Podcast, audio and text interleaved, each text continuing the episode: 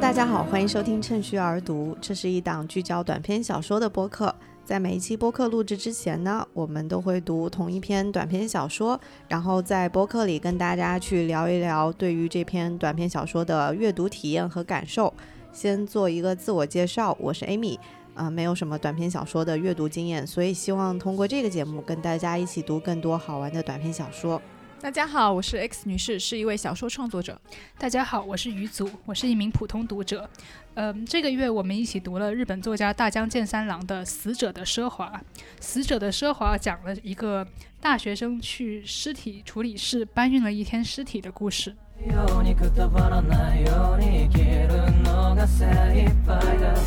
胸に刺さった那在这个小说描写中呢，我自己觉得它会有一种比较独特的氛围感，而且呢，他在这个小说中将他想传达的一些比较抽象的观念，跟这个小说本身很具体的这种情节，以一种难以分割的方式交织在了一起，也让他读起来有一种暧昧不清的感觉。我们几位主播读完之后都有一点类似的 感受。那这一次呢，也许我们就可以试着用各自的方式去解读这些呃内容。嗯，然后呢，加上最近我们正好不是清明节快到了嘛，所以呢，也挺适合这聊这篇其实是四月份的节目，不是三月份的节目。对，就挺适合聊这种生与死的阴森森的这样的话题，所以呢，正好我们就在这期节目里面分享。好，好的，好的。那因为故事呢，它是发生在一个大学校园的尸体处理室，那这个地方是用来存放一些用来医学部教学用的尸体。那主人公因为应征当这一天的临时工而一早来到了这个地方，要不我们就先来聊一聊这个比较特殊的环境吧。因为小说也花了很多笔墨反复描写这个地方，它是怎么样的呢？嗯。大家有印象吗？嗯，就是我我记得当时那个作者说，外面其实那个季节是夏天嘛，但是他进去之后，他感觉好像冬天一样，就可能嗯。温度差跟外面是有比较大的一个差别的。啊，而且就是里面有非常浓烈的味道。就福尔马林的那个味道，他说那个原文里面是说，从打开着门的对面流泻出黎明般微弱的光亮和浓重熏人的酒精味的空气，然后这个地方酒精就是指的福尔马林，然后那味道里面裹挟着更为厚重的气味，然后那个气味就是可能有点刺激，是尸体的味道？可能是尸体的味道了。嗯，会让他觉得不太不太舒服。而且他几次都在说，我觉得可能从颜色上来讲，白色可能是一个比较嗯主要的色对调，我也是就有光，印象非常深刻哈。对的，嗯我也是对它对它光暗对比那方面的感嗯。觉比较深刻，因为它首先它是个地下室嘛，所以你需要先呃摸着黑暗走进去，然后它应该是在顶上开了一一个窗，所以有太对有天窗，太阳这样射进来，就等于说好像就是你在一个黑暗的地方走走走，突然看到一个怎么有发着这种白光的屋子，就是我对这个尸体储藏室的一个呃尸体处理室的一个比较深刻的影响。对对对，它其实是呃在医学部大讲堂的地下室，嗯他们描因为他们也是有一个进入的过程嘛，他也是描写到他是要走下一个黑暗的台阶，然后在走廊的尽头，就是拐了好几个弯，走廊尽头才是这个尸体的处理室，也是一个比较隐蔽的这样的一个空间。嗯，然后刚刚大家也提到这种白色，其实它。它一方面是因为呃，鱼组刚刚提到的光源，它只有这个玻璃天窗下面呃是为它唯一的光源，因为这个房间里它的照明好像不太好。那个管理人说，那个灯好像好像为了省 电，没错，电电费要费钱的那种感觉。对，所以就就只有这个光源，呃，这个玻璃天窗投下的光源，然后呃，室内其实是镶着这种白色的瓷砖，墙壁也是喷着白色的涂料，嗯，但是呢，他也写到，就是天棚上面有一些烟油紫色的污点，就好像这个白色令这个空间里面有一些。呃，有一些深色的东西就显得特别的明显。嗯嗯，包括死者也是浸泡在白色池子里头的，呃，叫什么浓褐色的液体嗯对对对。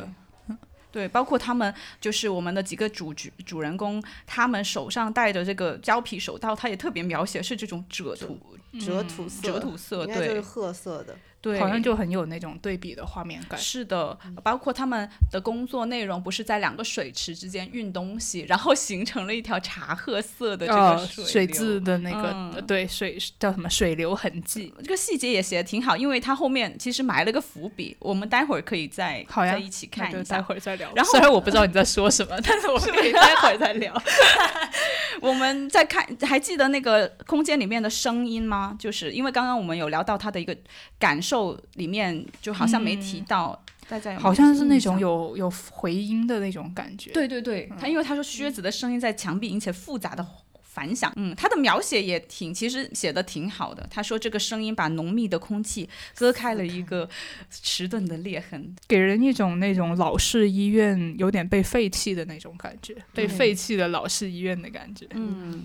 就反正我觉得他对那种什么白瓷砖的描写，就让我想起我小时候去。就是翻新前的医院里头的那种感觉，就是都是瓷砖啦、珐琅的东西啦，就是有那种八九十年代的医院的感觉，有种时代感。而且我觉得它整体的那个空气在这个里面好像是凝对固的对，，是的，就是好像搅搅不动的那种感觉，嗯这种好所以像他才说是厚重的东西。呃，所以他才说是凝浓密的空气里头的迟钝的裂痕，他嗯就是想表达这种沉重感吧。我觉得对，就物理上来说，应该是因为它不太通风但是他又想营造有一种就流动气氛，因为它的那种嗯凝重感，感觉一方面也来自于里面可能湿度很高。嗯，就是他总是给你一种，就是小说描写不只是环境，他反正总是给你一种湿哒哒、黏糊糊的这样的一种印象。就包括他他们一开始戴上那个手套，因为可能之前处理这个手套的护士没有把它晾干，里面沾着的水滴把他们手都弄湿了，就感觉他总是处在这种黏糊糊的状态里面。包括他们小说后面描写到，就人跟人之间，他也总觉得有一层黏膜在就是隔相隔，就有这样的一种感觉。嗯嗯，包括我读这个就是开头这种尸体的那个描写，像嗯，我刚刚想也想跟想大家 cue 一下《哈利嗯波特》因为我觉得就是这一段让我特别让我想起，就是里面《哈利波特》里面关于摄魂怪、摄魂怪的描写。嗯当然，就是读过《哈利波特》的朋友可以看看有没有同感。是有一点像。我还没读过，嗯但是我觉得它的开头也挺有意思的，因为它开头其实是脱离出来，呃，没有情节的单纯的一段描描，写因为它里面确实没有，就是它的开头没有任何人物登场的，都是死者在那里，而且他说到他们是叽叽喳喳在说话，嗯但在后面实际上小说开始真正开始之后呢，其实这些死者的声音我们是听不到的了。就所以应该本来也没声音的吧？多可怕呀！对，那那讲完了这个空间的场景之后呢，也想跟大家聊一下，就是小说为什么要构建这样一个比较特殊的这样一种空间场景？它跟我们外面就是生活着的人生存的这个空间有什么区别？大家有没有一些印象？我觉得就是那种强烈的剥夺了生命力的一种场景，嗯，就是跟外面的嘈杂形成了嘈杂和阳光形成了强烈的对比，里面就是一个阴冷的，或者你可以说是像停尸房。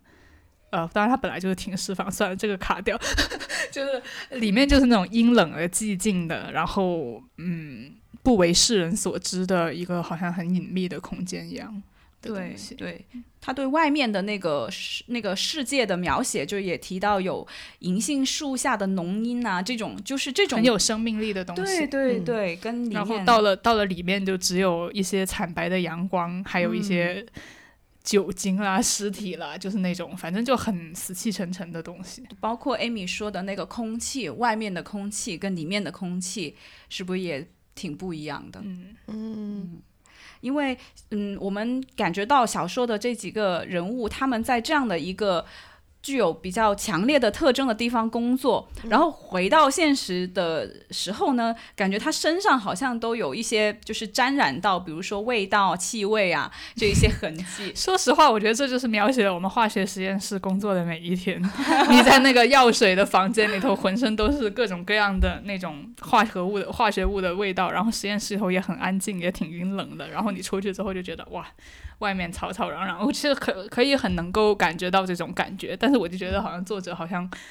嗯，特别就是他特别的是有强强烈的对比。对强调了这种嗯生死之间的。我其实第一次就是在这个里面，在这个文章里面感受到那种生死的对比的时候，是那个主小说的嗯嗯主主人人公，嗯主人公就是说，呃，他走出去那个呃尸体处理室之后，脱下那些什么他的衣服啊，还有那些手套什么的，然后然后就开始走出。穿过那个什么昏暗的石子路嘛，然后走到外面的阳光里，然后他有一段描写是给我感觉好像你是从一个很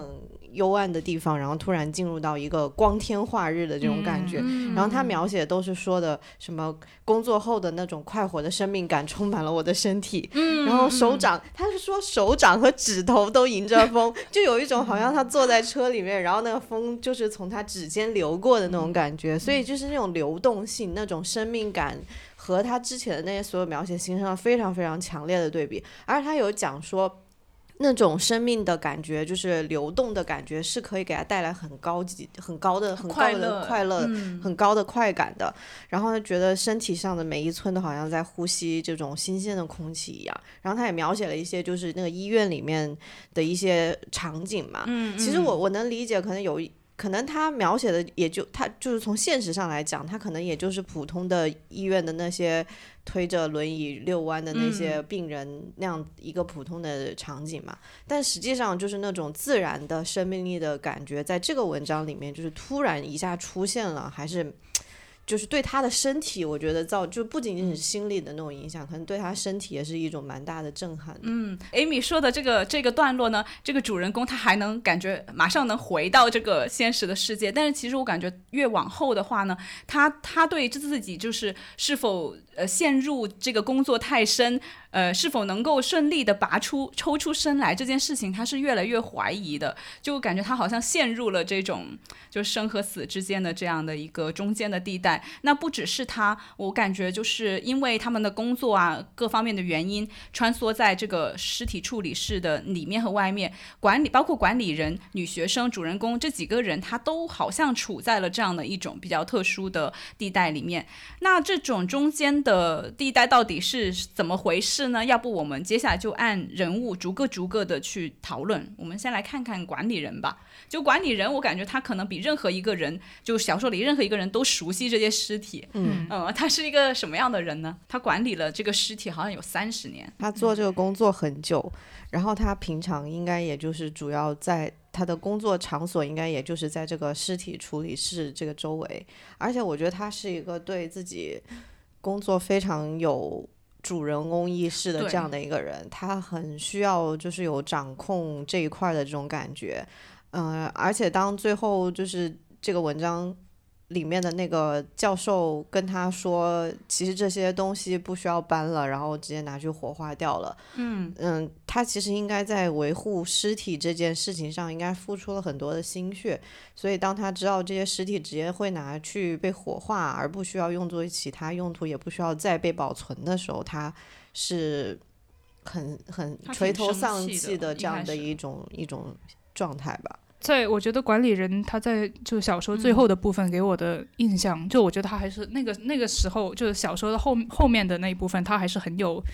情感的冲突在的。嗯他就好像是说啊，我这些东西我看管了不知道十五年还是三十年，三十年，年你现在就要把它它扔掉。嗯然后包括再把那个尸体，他们不是要把尸体挪到卡车上头，再再送往火葬场火葬场嘛？然后好像挪的时候，有些人粗暴了一点，嗯，他他也很就是很大抗议的那种感觉，就好像说是你们就是轻轻一点，那就温柔一点，就感觉他已经对这些尸体很有感情了。对，因为我我感觉他，因为前面也描述他对于做这个工作非常的熟练有经验嘛，对然后他其实也很自豪，就是因为自己在做的这个事情，结果他、呃后来因为呃。这些尸体旧了要扔掉处理的时候，感觉好像他就把他的一部分工作的价值给否定了，嗯就是说，呃，反正这些东西都不要了，要扔掉了，所以就相当于把他三十多年的这个工作的劳动全部都清零了一样，可能对于他来说是比较大的一个打击。嗯嗯，那在嗯，那在这个呃小说的前面和后面，呃，我觉得这个管理人的一个形象也有一点有一些比较强烈的对比。就比如前半部分，因为他是面对着这个新来的这个主人公跟女学生，他要教他怎么做这个事情嘛，他这样的一种形象，在遇到这个后面医学部那个副教授之后，我感觉变化就蛮大的，因为那个副教授感觉职位好像比他高，然后对，他也那显然他就是教学部的人才有资格去决定这些尸体的去去留。留，对，然后就感觉他的那种狼狈就出来了，嗯。嗯，另外一方面呢，小说也提到一个比较有趣的，就是关于这个人比较有趣的一件事情，就是他家是有小孩的，嗯就是他家里可能还不止一个小孩。那他每天在工作中看着尸体处理室的几十个死人，然后去收容新的尸体，回到家呢，却就是家里面陆续就有新的生命这样诞生，那感觉他可以说是游走在这种。生死两极之间了，在工作跟生活之间，他也有一段呃自己的描述，大家是怎么看他的这个感受的呢？你说的是四十页的地呃方，四十页。每天在他头一个孩子出生的时候，他还是在这个尸体停尸间工作。嗯他每天管理着十几个死人，然后又回到家，又看到这个新生命的诞生，然后他就提到说，那心情就像干着徒劳的事情，嗯好像意思就是说啊，好像人人都会变成死尸体。对，那么新嗯生命好像也没有什么值得特别嗯、开开心或者说是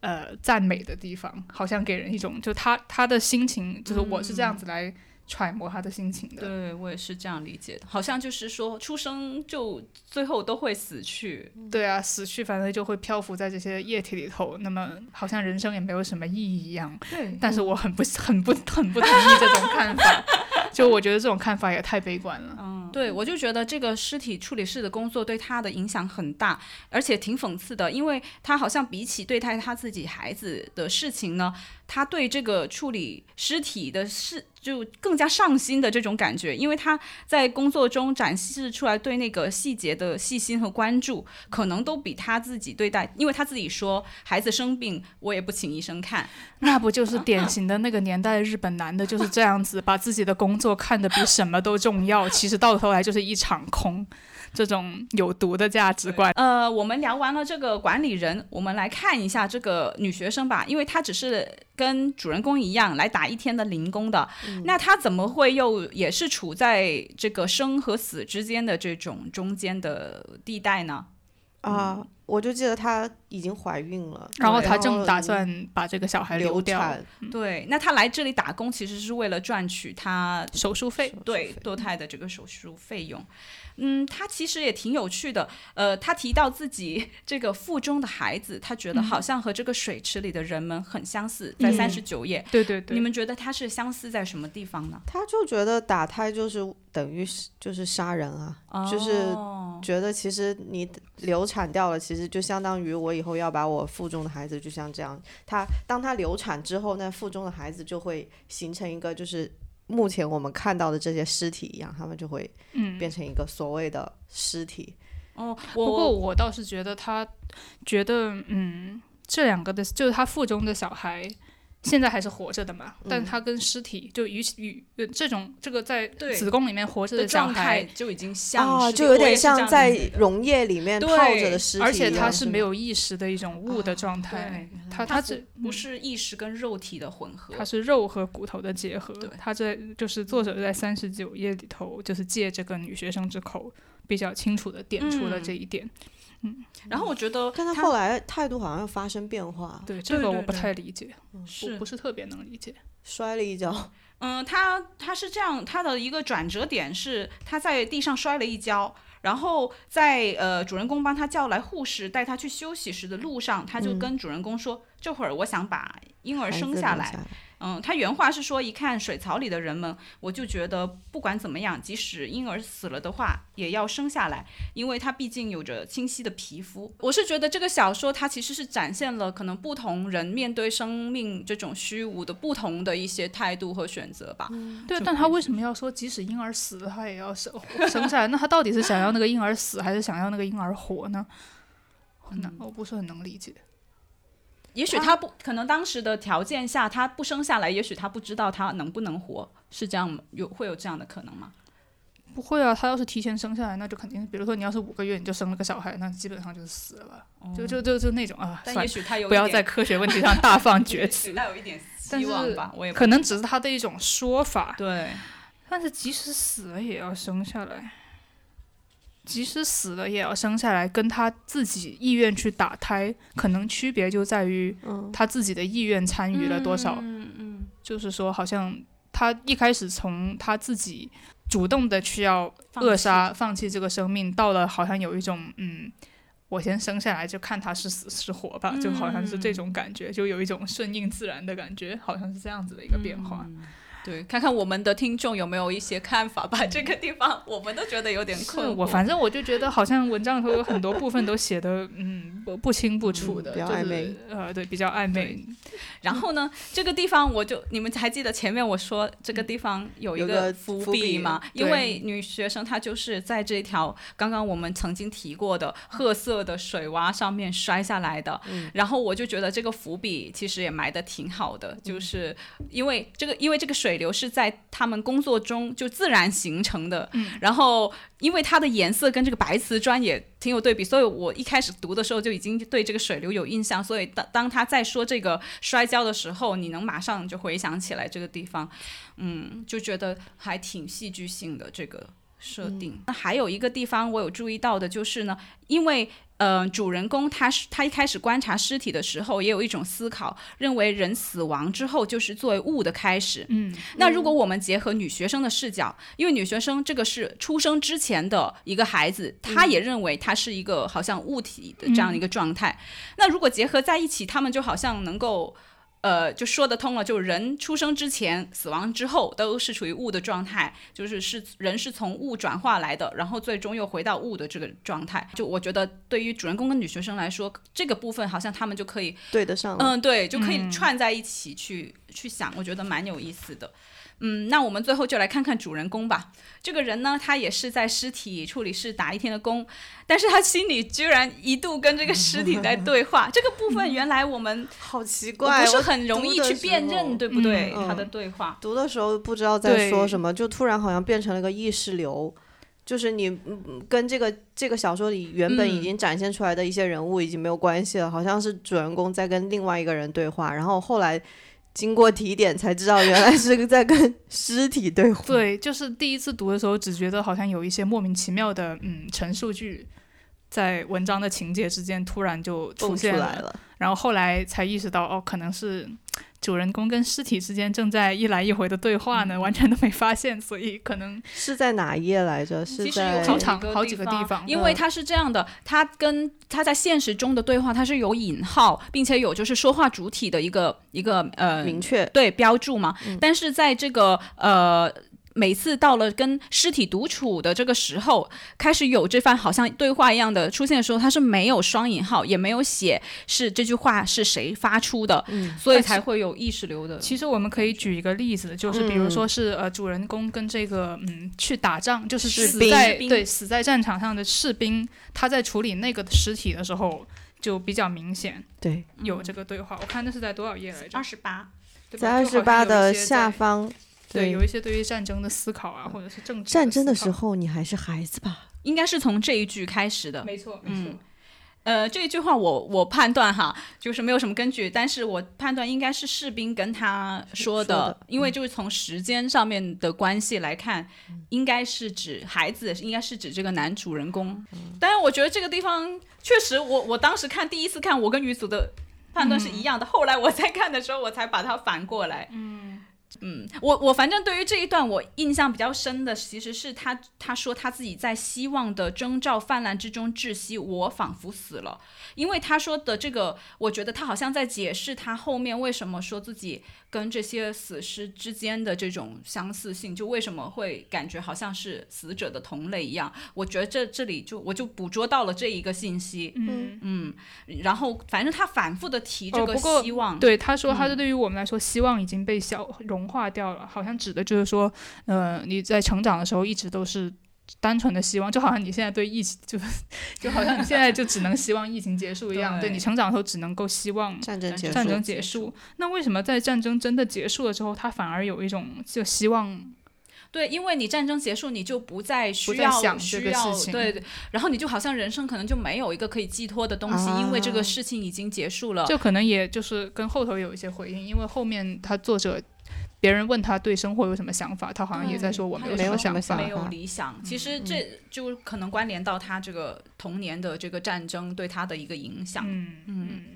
嗯，哇，好悲哀啊！突然觉得，你本来把一个希望寄托在一个就是战争结束这样子的事情上，然后等到你以为一切都好起来，对，然后结果等战争真的结束，你发现这生活没有没有有盼头了，没有锚点了。我还在想这个关于希望的事情，然后我就想到应该是战败这件事情给日本社会带来的影响，就是说日本，呃，在战争中国家的宣传一直就是说我们一定会打赢这场仗。嗯，他到其实日本在投降前都一直会，就是说他的宣传都一直说我们正在赢，我们正在赢，我们就都都会赢掉美国的。然后突然有一天就原子弹就爆炸了，然后天皇天皇就是天皇，大家从来都没有听过天皇的声音的人们都突然听听到天皇要就是承认战战败这样子，那可能就突然就发现战争是一场谎言，这样子可能就是对，所以可能那一刻所谓叫希望，可能希望就是对你这个世界的这种信任的感觉可能就消失了，或者可以这样子去理解。在尸体上的这个号码牌，我觉得就很像战争的时候挂在嗯，那个士兵身上的那个牌号码牌，就好像一种对应的关系，就感觉就好像，无论在战争也好，还是他在战争以后的人，就像死的人一样，你都对你都只是变成了个编号。对，其实我觉得他在描写这些死者的时候，他也老是强调他们面目有点模糊，嗯然后他们彼此没有个性，就是，嗯就其实。好像就你死了之后，你连名字都没有，就靠嗯这个编编号号来识别你。那主要其实这里不管是有没有优越感，我是主要是想跟大家讨论一下这个死者、他的奢华，因为他不是叫做死者的奢华嘛，华整个嗯呃小说的标题。然后另外的地方呢，也有一些翻译叫做死者的骄傲，就不管是哪一个。翻译词，但是我都想问，到底这个死者他奢华在哪里，骄傲在哪里了？就为什么会有这样的一种感觉，就是在这个小说里面，我在想，是不是因为死者其实不用去面对那些审判，不用去面对那些，就是人们怎么去看他们，跟人聊天。社恐，不就不用去面对那些虚无啊，因为他已经成为了一个物，他不需要受到意识的这种 judgment。他根本不会去想这个问题，是不是？对啊，所以就我是觉得文章里头有一个比较点题的地方，在四嗯十七页，就是在呃那个小说差不多最后，他呃就管理人让呃就当他们把尸体搬到卡车上的时候，然后管理人让这些工人小心一点，不要不要。而且是非常把他们翻到地板上，非常义正言辞，非常他很愤怒的说，勤杂工就吐槽说。对这些家伙们太奢嗯侈了吧？好像就是他的，好像就是说我自己搬尸体搬的这么辛苦，还要在乎这些死了的人的感受。感觉他们、感觉嗯尸体是被优待了。嗯，我觉得勤杂工是这么想的啦。嗯，对那那我觉得这他这这个说法其实也体现出来，这个尸体本身它是因为变成了物嘛，它呃在小说主人公的这个思考里面，它已经变成了一种物件，那么它就具有了一种价值，它可以是用来教学。嗯，它是需要爱护的。其实管理人之前也嘱咐过主人公不要太粗暴的。嗯，那个时候其实他已经就是点出了他作为物的一个这种价值的层面，就是说它因为它有了价值，所以就算是人去对待它的时候，你也得呵护它的这一部分的价值。然后它作为物，其实我觉得它也挺，就是它的那个特性也是挺客观的，嗯。他多次描写这个尸体硬直，就像木材一样。这一方面，它也令它并变得好处理嘛，就是因为你搬的时候，呃，其实他的呃主人公也说，这个粗暴其实也指的不是说你把它弄断了就不行，而是说你不要把它的号码牌啊什么的弄掉，就是这种层面上面的呃处理就可以了。但是呢，它同时也不好处理，因为它的因为像木一样呢，呃，它就会抵抗你的那个搬运嘛，就它不会听你的话，所以呢，我觉得这个也是它的一个比较大的一个特点。那它跟奢侈的关系是？对，跟奢侈又有什么关系呢？我是发现，因为它作为物件的价值呢是有区分的，就死者跟死者之间是有区分的。呃，比如说它呃水池里的尸体是分新的和旧的，价值不一样，就是新的可能就比较抢手。然后呢，还有呃，因为他们现在处理的都是旧的尸体嘛，就是那种要把它翻上来。对，呃，翻上来然后扔掉的，嗯那说期尸体，新的跟旧的价值又不一样了我。然后呢，呃，年龄分也分，年轻的尸体一进来就会被医学部的新生拿走，所以管理处还要制定一些规则，不让他们随便拿。嗯，那所以我就觉得它好像呃。这种奢华，它本身里面也有分等级，就是总之就是它作为物的一种价值的体现。对，我是觉得好像尸体随着它的呃成为尸体的年就是年限越来越嗯高，它好像就越来越脱离人，而变成了不。就是我刚刚就在想，嗯呃，我因为我们刚刚提到说小说最后呃那个勤杂工对这个尸体呃比较粗暴，然后被人吐槽，呃就被管理人骂，然后勤就勤杂工不是吐槽说太奢侈了嘛，然后我就想，如果这个人是刚死，那么其实嗯真的会有这样的吐槽吗？就比如说。你刚死的一个人，大家都会想到哦，我还是要对对生命有一种尊重，因为它还对吧？是有那个形态，啊，对对对，我还是要对我还是要好好的把它挪掉，还是要哦带着尊敬。嗯但是好像为什么好像随着他好像死了二十年之后，好像大家对于这种感觉就已经消失了，就好像嗯他作为人的部分已经消失殆尽了，就变成了一个物。彻底的，哦大家就觉得怎么样去对待都可以，就会有这种嗯感觉。新鲜的尸体里面可能还留存着一种意识，或者意识刚刚从那个尸体里面走掉。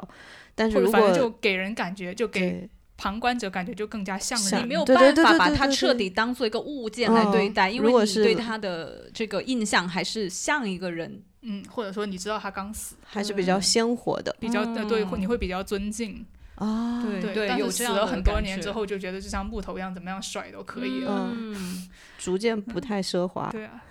对，就是这个奢侈，这个这种对，就饱含着他对尸体的价值判断。那么这个尸体的价值本身是随着他的呃，就像刚刚 X 女士说的，随着他的呃，到底随着他尸体本身的状况，他的呃年龄，还有他死去的年限，它是在不断的变化着的，它在不断的贬值的，或者可以说。嗯，越来越像一个物品，用久了就会贬值。而且是没有人要的物品，哦。然后最后他们就会火化，然后那些被火化的尸体感觉也也就变成了零，是是食物链的最底对，层的就价值变成了零，是最不奢华的死者。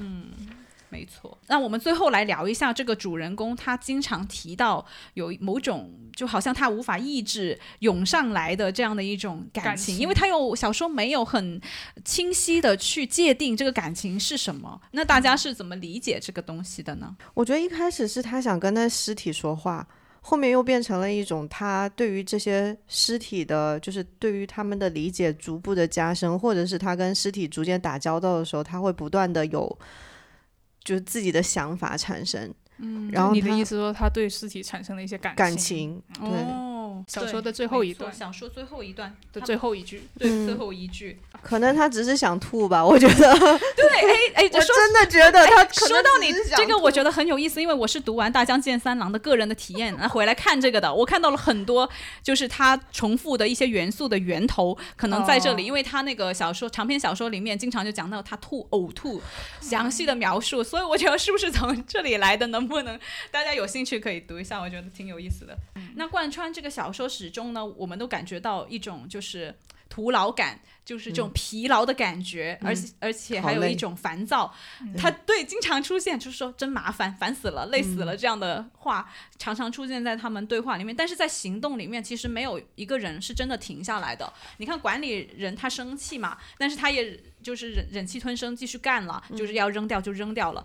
然后主人公也是不知道加班有没有酬劳，呃，还是干了。然后原本要放弃这个胎儿的女学生也改变主意了。一些打工人的常态。对，我就觉得很有共鸣。历史的车轮滚滚向前。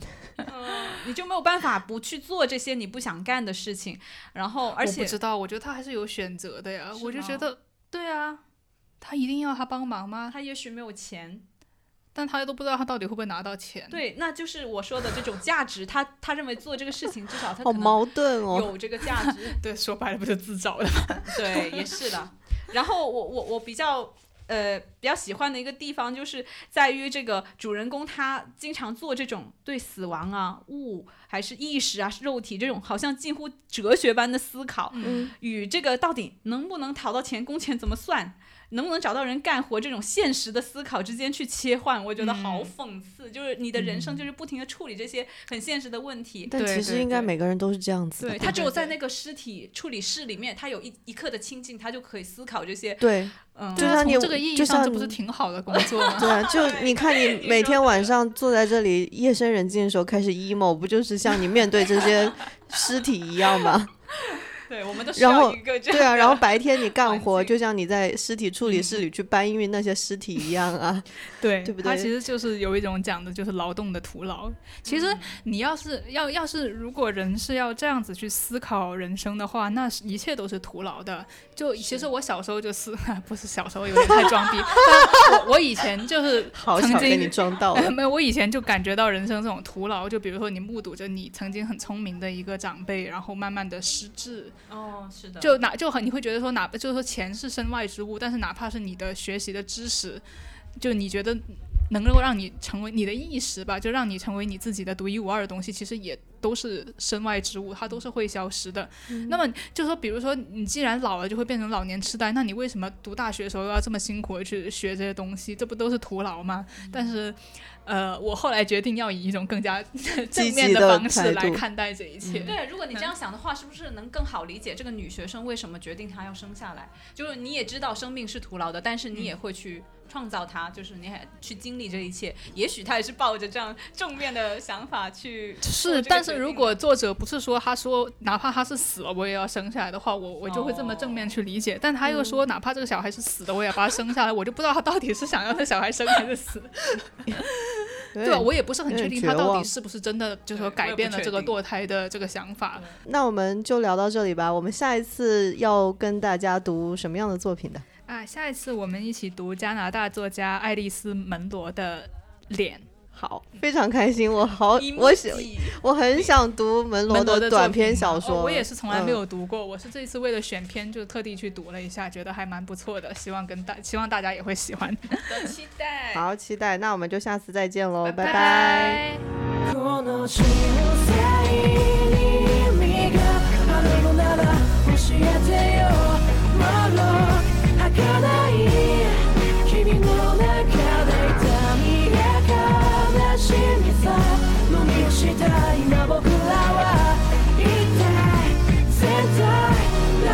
失去了意义。